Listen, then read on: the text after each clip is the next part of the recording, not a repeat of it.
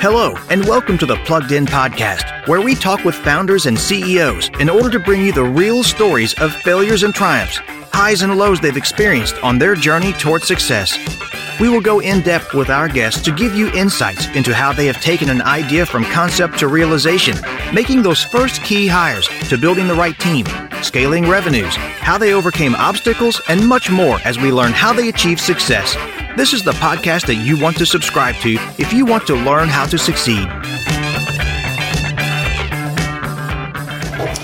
Hello, everyone. Today we have a fantastic uh, guest in Dennis Mortensen, who is the CEO and co-founder of X.AI, a premier AI type of company. Uh, I think well before his time even started out. Um, he's already been around for four years, which is a little bit before the whole AI rush came into being. He saw the writing on the wall, which is one of the reasons why he's been successful in a lot of the things that he's done. And with that, let's, you know, Dennis, tell us a little bit about yourself and then we'll just jump right into the conversation. Sure. So you're certainly right that we were early enough to get a single letter AI domain. So that's always a signal. Whoever owns the single letter domains was certainly early, sometimes too early, uh, but that's not the point. so my backdrop is really one of a lifelong entrepreneurial journey where I believe if you really want to succeed, you should probably try to turn entrepreneurship into a career so that when you do your first venture, you accept that you're perhaps not yet the master of the universe. And when you do your second one, you might just be a little bit better. And if you continue to do so, one day you might get good at it. and we are now 24 years into it, running on our fifth venture. So that's what I spent my life on building tech driven startups. Excellent. So just just to give a little bit of background, you were with Visual Revenue, which was acquired by Outbrain, and then before that, you were with um, Index Tools. Tools, which was acquired by Yahoo. Yep. Um, and even before that, you had another company, I think, back in was Denmark, or Yeah. that was also acquired.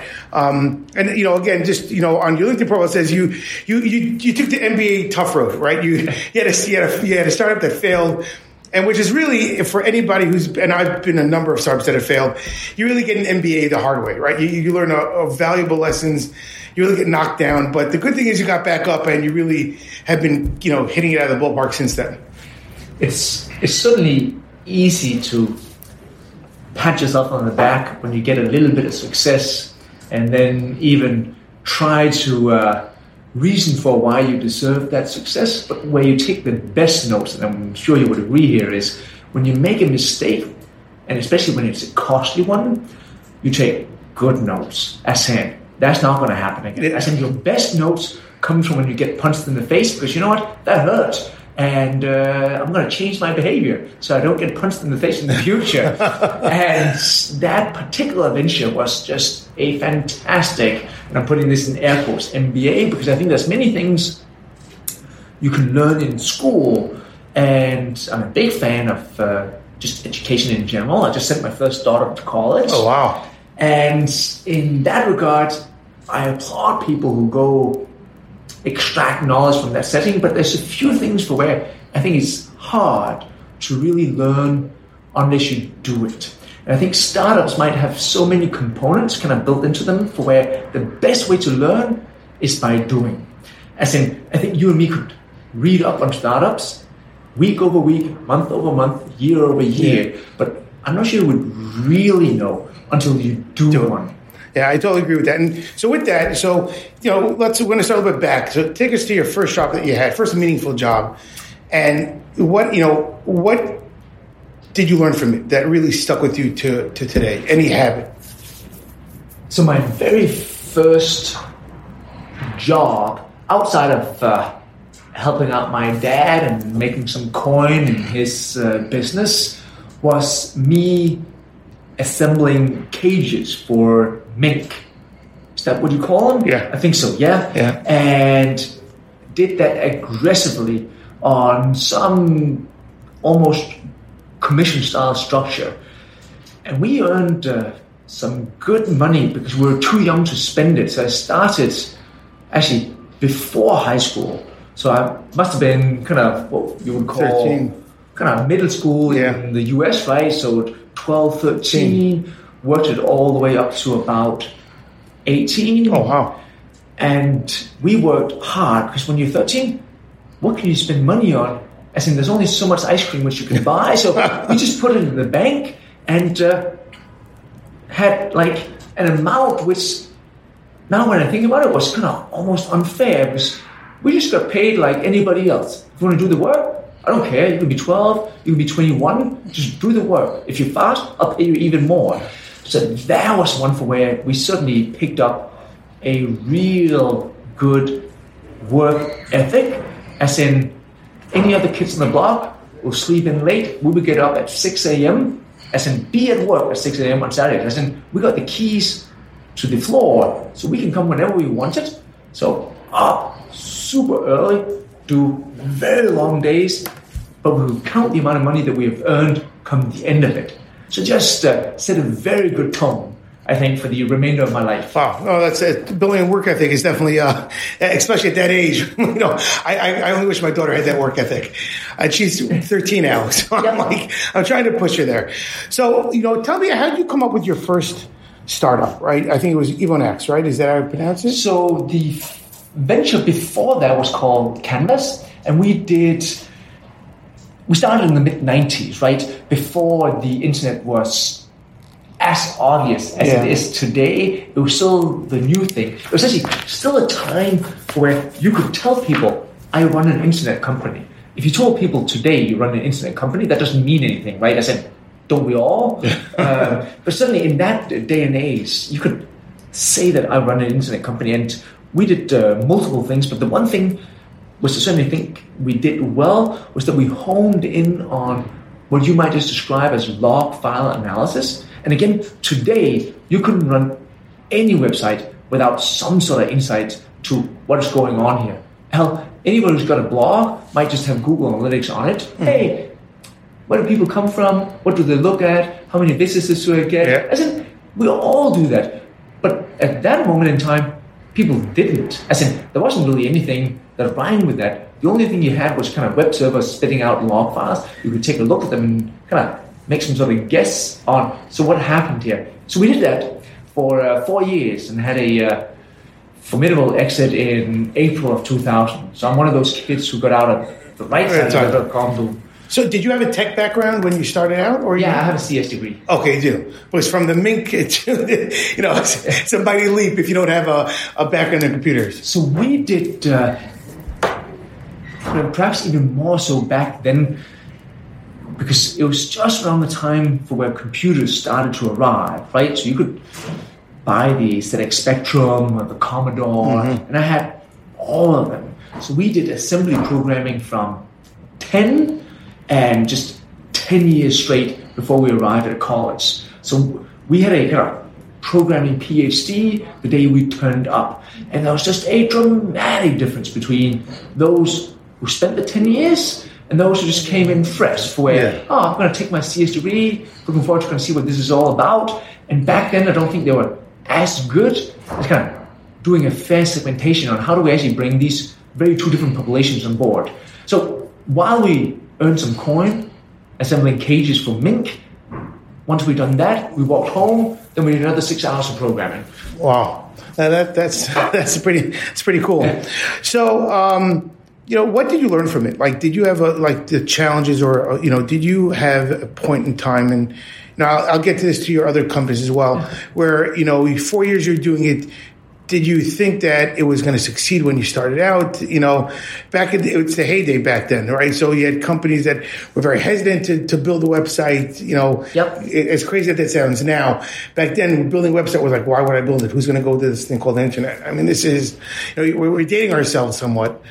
Uh, yeah, we are. Sadly, we're getting older. The idea of doing my own thing and the kind of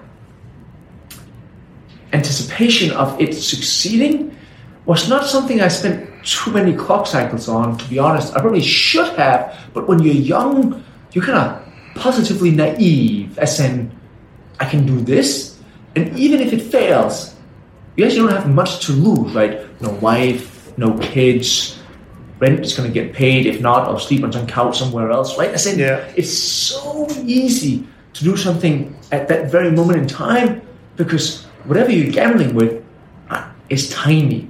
So I actually didn't really mull it over too much. I mostly just focused on doing a good job as saying, here's a set of people who are in market for what we might be able to provide. Let's just do that. And uh, then you do that, then you do a little bit more, you make some money, you hire another engineer, you make some more money.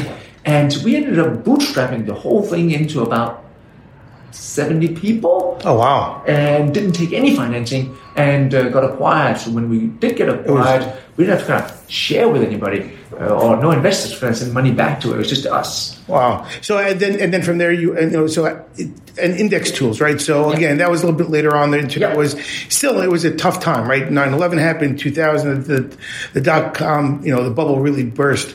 Um, and so, how did you come up with that? Or was it by yourself? You brought on a co-founder. So um, Charlie and Peter and Martin and I and all of the people kind of around it certainly uh, saw that not only do we need, and this was kind of a kind of think Google Analytics. So we now moved on from looking at log files to kind of putting a JavaScript or a pixel on a website, and that kind of democratized access to analytics. That meant any uh, marketing manager at a small company could just add this to their web pages and blink and have instant kind of analytics. And we certainly saw that there was a real need for this. And even though we didn't see it, there was other people who certainly saw it even more than we did and took a dramatic amount of funding, assuming that the whole world would need this at some point. We can talk about how long it's going to take, but every set, website in the world will need a solution like this. And uh, we were not that aggressive, but certainly grew up uh, the organization and did very well and had a strong exit to Yahoo and paid for my Wall Street apartment and all of that good stuff. Uh, but that uh, venture was certainly one for where I think, even though the time was a little bit tough because we're kind of post.com, post 9 11, not much money to raise, but the internet had become somewhat inevitable. As in, most people saw that this will happen. Sure, it might not be as fast as we imagined in 99, but it will happen. So it was a, uh, it's never a smooth ride, but it was one for where people were kind of rooting for our success. Oh, what you do makes sense. I might not buy it today, I'll buy it tomorrow. So certainly had a fantastic time kind of building that uh, organization and we had a very good exit and kind of what brought me to the US, right? Okay, and and you know, so from there, you know, you you, you were, you know, did you raise? Let me go. Did you raise funding for that venture? or No, we did not. Also bootstrapped. Yeah. Wow, you have. so that's two bootstrap companies. Yep. Got it. And so, and and getting your first clients, right? The selling process, right? So, did you take some of the clients that you had from your, you know, your first startup with log files, and you move them to your, you know, to in, industry index, or did you start afresh? And did you go after the U.S. market, the European market?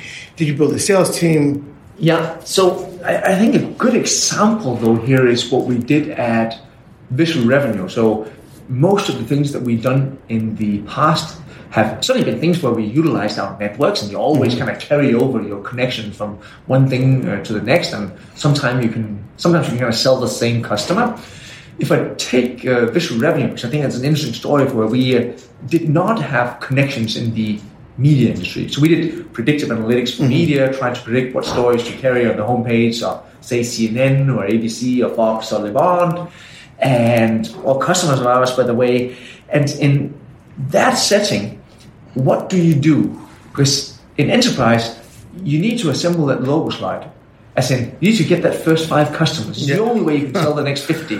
But how do you get the first five? How, how do you get the first one? That's what exactly. And That's that is nearly impossible. from building the pitch to coming up with the right product, the the right presentation, and again, trust goes a long way, right? So Yeah. it's a good thing that they know you, but that doesn't really make this sell, no, especially not, on an enterprise, you know, not in a six-figure deal. Hey, Dennis, I'll take the meeting, but if we don't need it, I, I can't buy it. Not at that you know amount of money. So sure, I'll do a high and a low and a cup of coffee.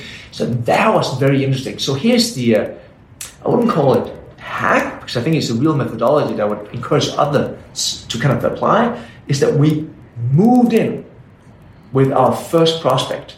As in, not only will I move in and sit next to him for that first year, I'll make sure that whatever feature he wants that doesn't derail me from my vision, I will implement in the solution. And when I do that, I can almost guarantee that he will be the buyer.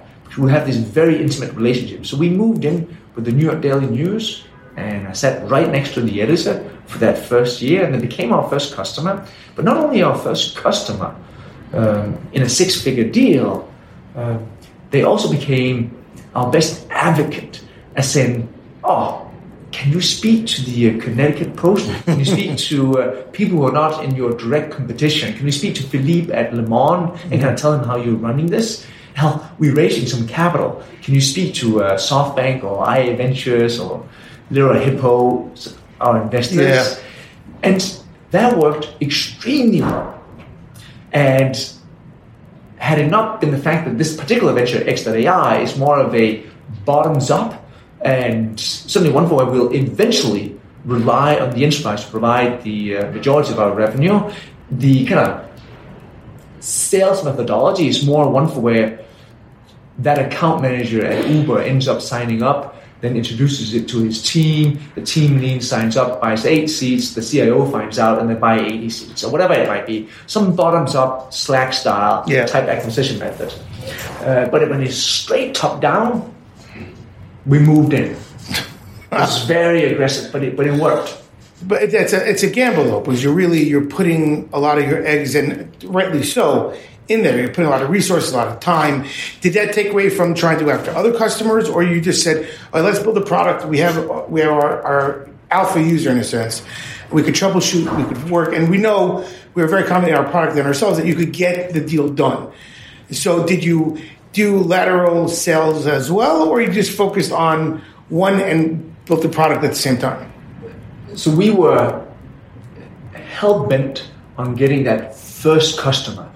And the things that we tried to make sure of was that the first customer wasn't so unique that we couldn't replicate that story. I think don't get married to somebody for where you can't find anybody else in the universe that looks like them. So we made sure that, oh, the New Daily News is like any other news media destination that just happen to be tabloid and New York, but it doesn't really differ that much from, say, the Boston Globe.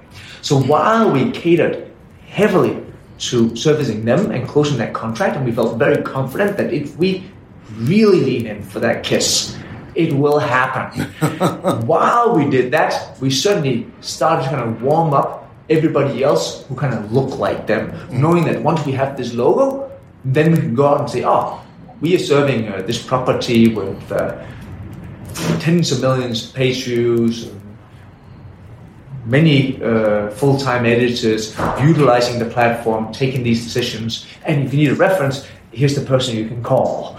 So that uh, that worked well, and uh, then found that handful of immediate next customers that we thought were close enough to what we had done here, which we could kind of carry on and that as that kind of first batch. Yeah. But adding on top of that, what we actually did even before this, as we started the venture, is that we actually named the 172 accounts that we could see us be successful on. Not as in, yeah, it's going to be interesting when we are in business to see who we can sell to. No, we made the spreadsheet and said, here are all the people we would like to sell to. So let's get started. Some of these might be 19 month long sales cycles before I get from initial high and low and mm-hmm. I exist to us signing a contract. So that was a named list.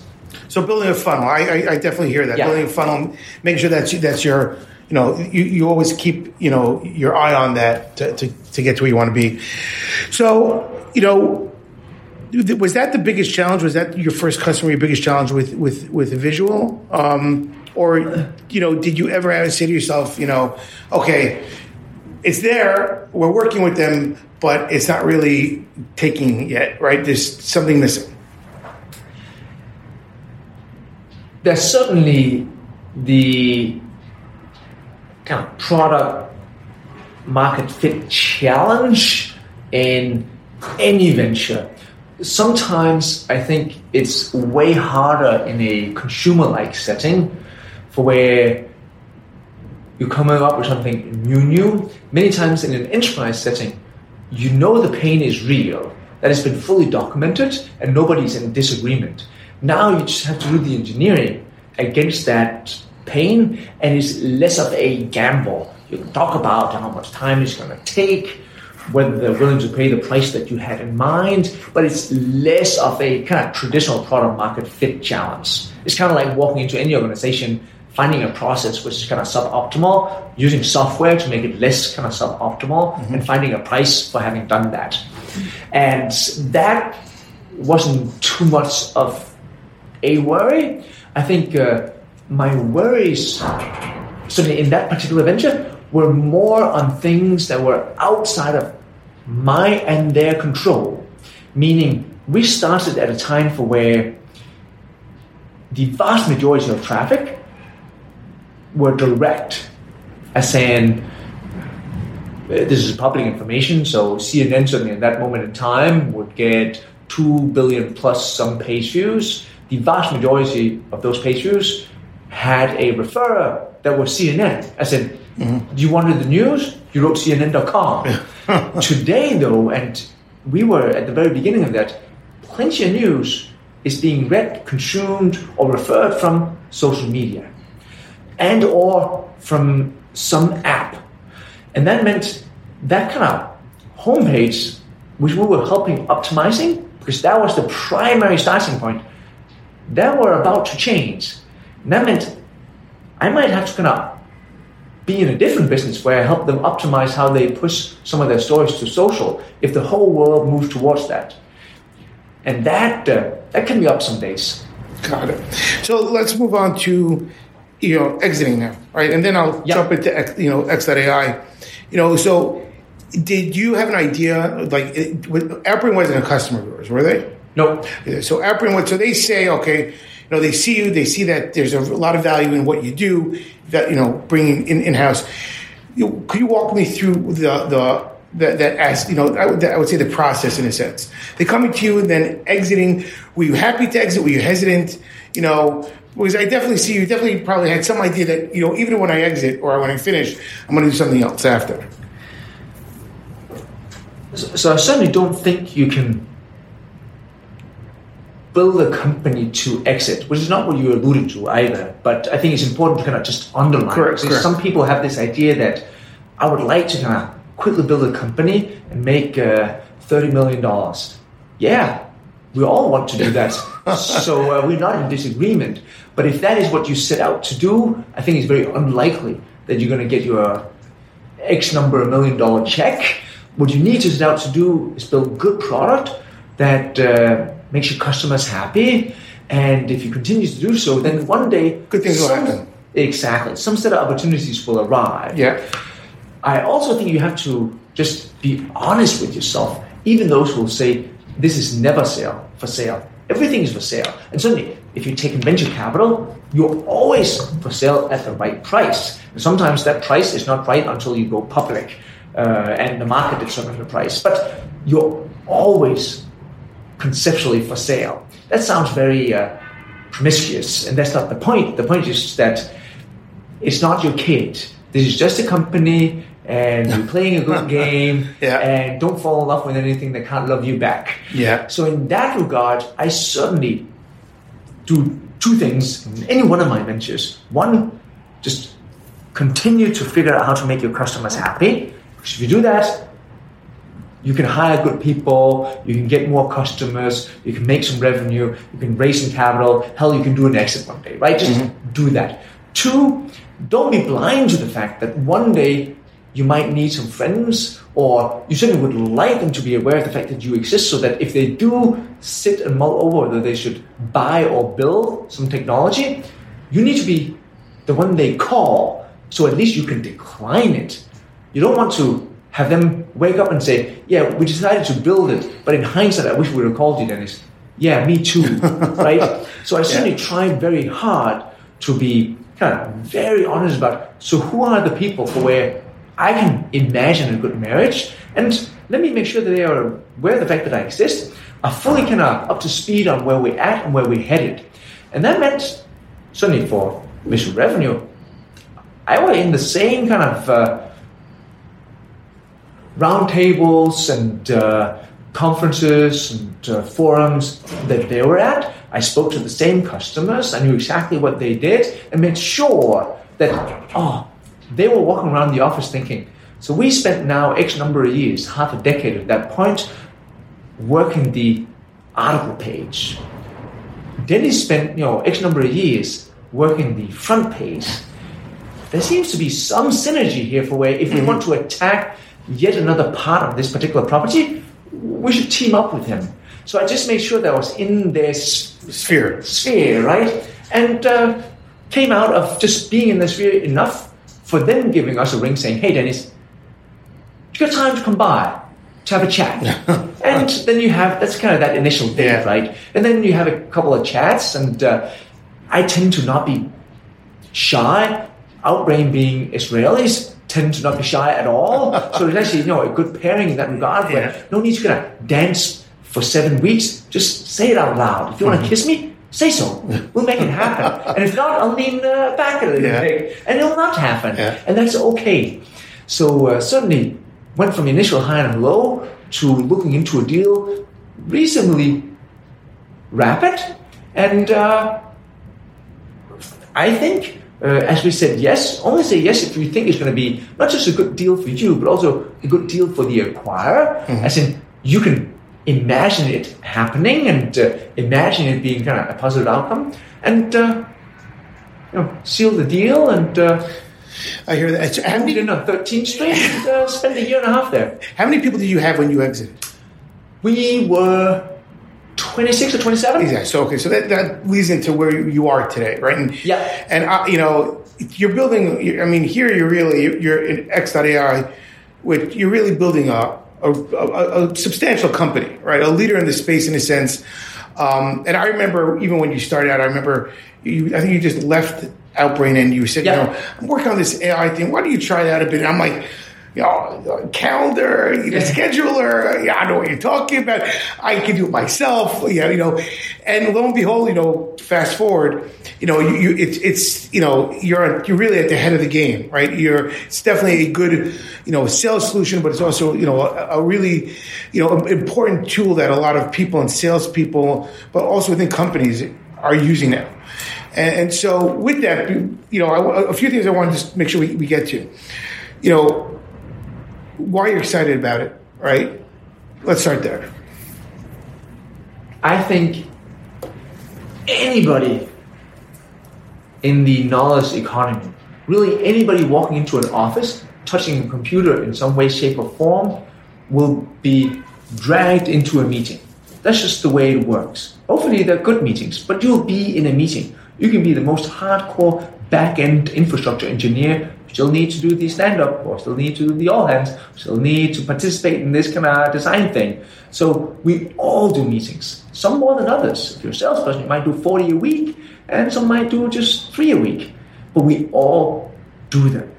And given that we all do these meetings, there's very little debate on whether this is a pain that we would love to escape, as in a pain for where if I don't have to deal with it, that'll be lovely. As in you emailing me, I know instantly, yeah, I'll spend time with you. As in that takes me a split second.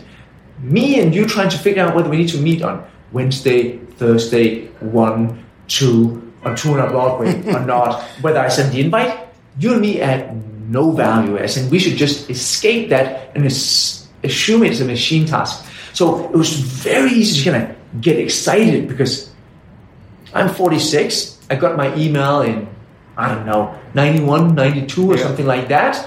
And that means, damn, I've had 30 years of setting up meetings in pretty much the same way. The email ping pong which Yeah. I just described. And I just found it very hard to imagine. So do we do another 20 years and I die? is, that my life? Uh, so there must be a moment in time where somebody or something comes along and this particular chore disappears. So that certainly excites me that for once, not only can we you know, build a good company, uh, but we might just be able to make a small dent in the universe.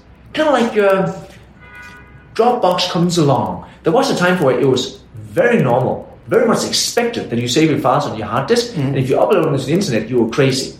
And somehow they made a small dent in the universe where if you tell me right now that you're walking around the streets of Manhattan with all of your personal files on your laptop, you're crazy, as you need to upload them somewhere to keep them safe, right? Yeah. So that kind of small dent is only what excites me here. That Amy and Andrew are two kind of agents that help schedule meetings. Hey, that could be something we talk about in ten years.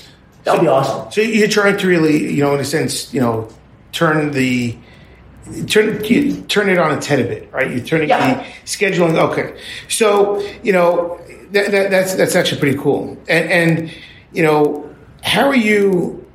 You know, from starting point to now, there's definitely. I mean, I definitely see the vision that you've kept, but it's changed, right? You you early on, it wasn't really enterprise; it was just getting it out there. What made you move to the more enterprise? So we always assumed that we would make the vast majority of our revenue from the enterprise. It was only a matter of what is the best path to getting there. And certainly what we found up until this point is that the path into the enterprise is kind of what I described before, for where somehow you get exposed to this because you were a guest in a meeting where somebody used it on you and you said, Why don't I have this? If it's only $8 a month, fuck, I'll just have the company reimburse me. Mm-hmm. So you sign up. Then you get lazy, and then you schedule a meeting with some coworker. He get exposed, and then your team starts using, and then I can kind of self up from there. So we always knew that in the end, at our most kind of successful moment, I would sell 22,000 seats to VMware. Mm-hmm. As in some sort of, yeah. that's what I'm running towards. I'm not mm-hmm. there yet, uh, I can sell 100 seats or 400 seats, mm-hmm. uh, but I'm moving towards that. But it all really kind of starts with the individual. And we have this product for where, and not all products have it, where there's a single user mode. So many products only come in kind of team mode, right? As in, you can't, as a single individual, start to use Salesforce. The organization have to sign up for that. That's, mm-hmm. a, that's a team mode, right? Yeah. Multiplayer mode. And here, you can be happy as an individual, but you can be even happier if your coworker uses it as well. Because then it can happen instantly. Neither you nor him would need to kind of speak to Amy because she works for both of you, and you can just start to say things like, "Hey, Amy, can you get me and Suzanne and John together tomorrow afternoon?" Click send. You blink. Oh, meeting three fifteen in meeting room nine F. How awesome! So it certainly looks like that. That will be our starting point from the bottom, but it's not a uh, revelation we knew we were going there, and we're still on our way there. Got it. So, you know, talking about this, you know, company, you know, I would say culture now. What what have you learned from your previous companies that helped you shape up, you know, you know, X.AI now? It might just be the experience from company to company, or it might just be how you less onto certain things over time. But the idea of having a very strong idea of where you're headed is certainly something that I put more emphasis on today versus earlier on. As in, if I look at my 22 year old self, where we headed? I don't know. How about we close this customer tomorrow? Yeah. And then we look at what happens on Monday, right? Yeah. As in, we didn't look that far into the future sometimes just trying to survive, right, mm-hmm. in a bootstrap kind of setting. Now I spend almost an unfair amount of time trying to really figure out what does the destination look like, and what are all the steps we need to take to get there, and what step are we at now, and how do we take the next, you know, X number of steps. So that's certainly something I, that I've changed in my kind of approach mm-hmm.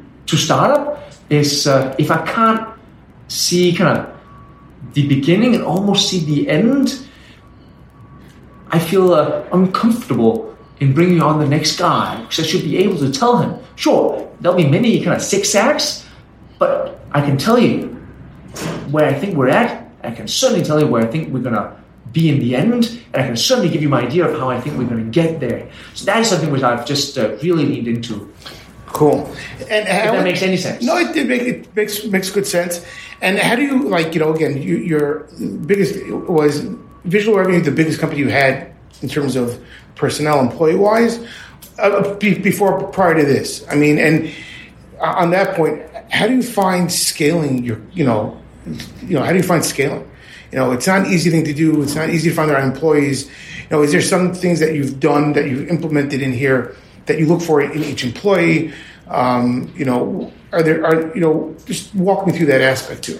So we actually sold earlier at VR, so at that kind of 26 type guys for where uh, probably about 70 at IndexTool, 70 at uh, mm-hmm. Canvas perhaps.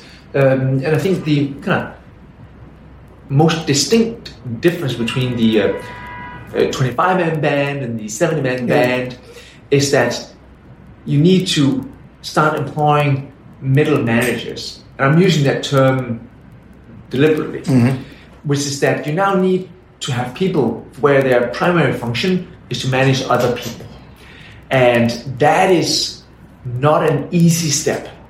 And it's certainly not an easy step if you haven't done it before, because it can very easily just become a tax on the organization that now things move slower, uh, things are more costly, and all around, all you have done, suddenly in the beginning, is provide the optionality for more growth. You haven't done more sales, uh, you haven't uh, created happier kind of employees. Mm-hmm. You probably do less sales. They're not as happy because it used to be so romantic with Dennis just did the stand up himself and we could just be in that one room and figure out what to do for the next week, right? So that is a a real kind of dramatic step for people who haven't uh, done it before. That very moment where you go from just being you and the guys and the girls to you and an organization that you're about to build that is uh, not easy, and we all stumble on kind of trying to do that, but we certainly learn from each stumble.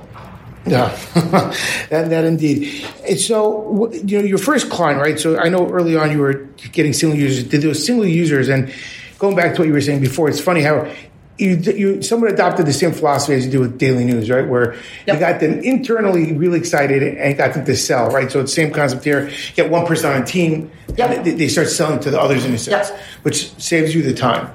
Um, you know, getting that first big client of yours, you know, did you?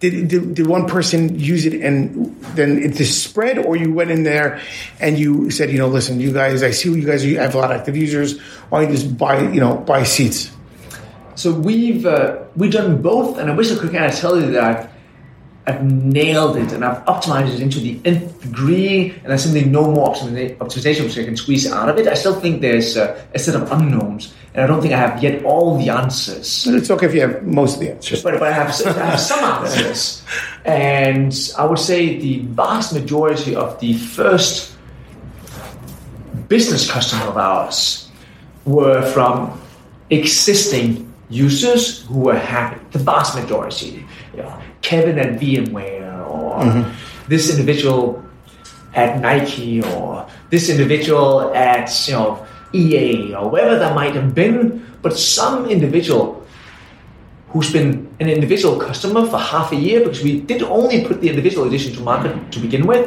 as we started to kind of craft the team edition. Because mm-hmm. there's certainly just ways you would negotiate when it's with colleagues. There's certain features you need, like meeting rooms mm-hmm. and what have you, that the individual might not need, but the team certainly needs. Because you and me are sitting in a room right now, so somehow that needs to be booked, so people don't walk in here, right?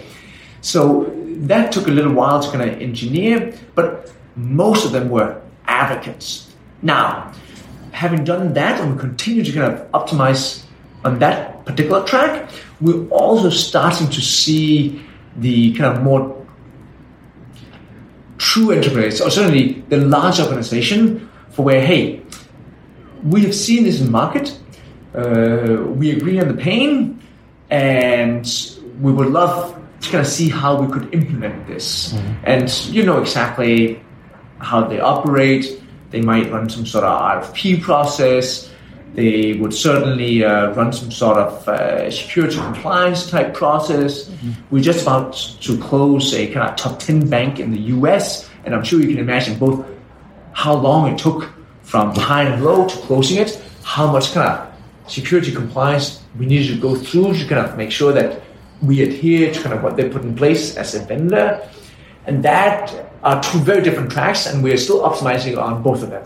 The kind of top down, no single advocate will ever be allowed to kind of just roll it in, uh, and we need to kind of go through their procurement process. Very cool. So, And then there's the now I'm just going to turn Yeah. this into my own interview. Sure. Then there's the third track for where you could also imagine us uh, working with partners where we become an integral part of their solution, right? Where uh, they do something where two people now need to get together. I should probably power that. So that is kind of a third track that we're also exploring. That's that's interesting. And and in terms of the track, which one is? I mean, you're, you're putting. It seems like you're going really strong after the enterprise solution, right? That's the the companies with you know 100 plus employees, a thousand employees. Teams, yeah, I would say teams is certainly. We think this. We think uh, meeting scheduling is inherently a kind of team activity. You rarely meet up with yourself. You meet up with Yeah. other people. So the whole thing is inherently kind of oriented around the team. So we are leaning into that, and so that means we're leaning into everything from the uh, five man band to the twenty man band to the seventy man agency in Brooklyn and kind of moving, you know, up from there to the 500 man band, and then surely we'll stumble into some true enterprises. But that's probably even a little bit early. But we we're working ourselves up that arc, and most startups will do that. Day one, sell your mom. Day two, sell your college buddy. Day three, sell a stranger. Yeah. And day kind of four years in, sell a top 10 US bank, right? Just need to kind of figure Yeah. out how to kind of traverse that, uh, that arc. All right, so we're going to wrap up in Yep. two minutes. And a couple questions. So, when you were 15 years old, did you want to be, you know, a mink, you know, builder of cages, or, or like what did you did you know you wanted to get into computers? Well, you were already building computers, but So I'm. Here's, this sounds like I'm going to make it up uh, just for the purpose of the question, but it's not the case. So, WarGames, the movie, if you remember it, of course, Matthew Broderick. exactly, was on the telly one night. Must have been given I'm in the dark forest of Scandinavia a year, or a year and a half later than you saw it here in the US. Yeah. And that night, as I saw that, I knew at that very moment I'm going to be in computer science. Not as in, ah, sure, Dennis, I get it. That's a good story. Can't be true. I took all my savings the very next day, walked out, and bought my first computer. The very next day. It was on from 8 to 10. I went to bed, Yeah. woke up, and acquired my first computer, and we're off to the races. That was the very moment. That's a that's a great So story. I know. So and you know, and- and we never had any kind of any career day for where seventh grade forward. Any book, any suggestion? No, I always had the answer. so um, you know, did you have a mentor throughout your time, or you just kind of like leaned on yourself, leaned on your co-founders? I think we always have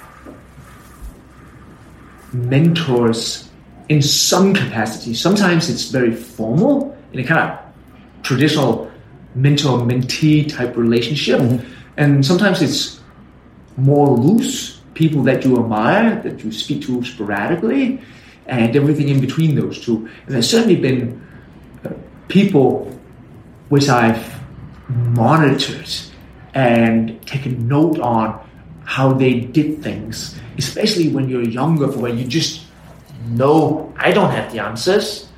And back then there was just less to read. Today you can, you and me can uh, go to the internet right now and find some really strong material.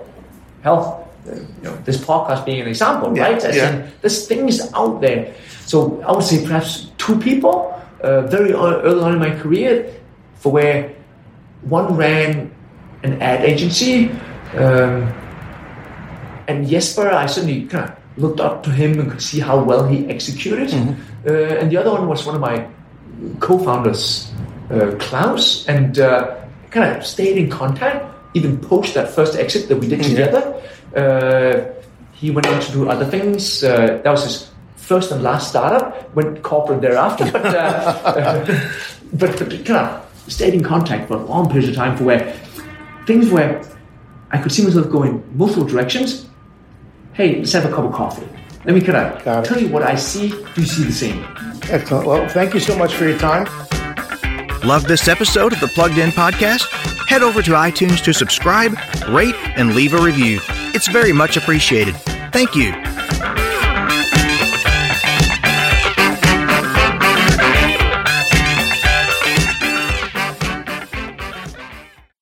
This podcast is a part of the C Suite Radio Network. For more top business podcasts, visit c-suiteradio.com.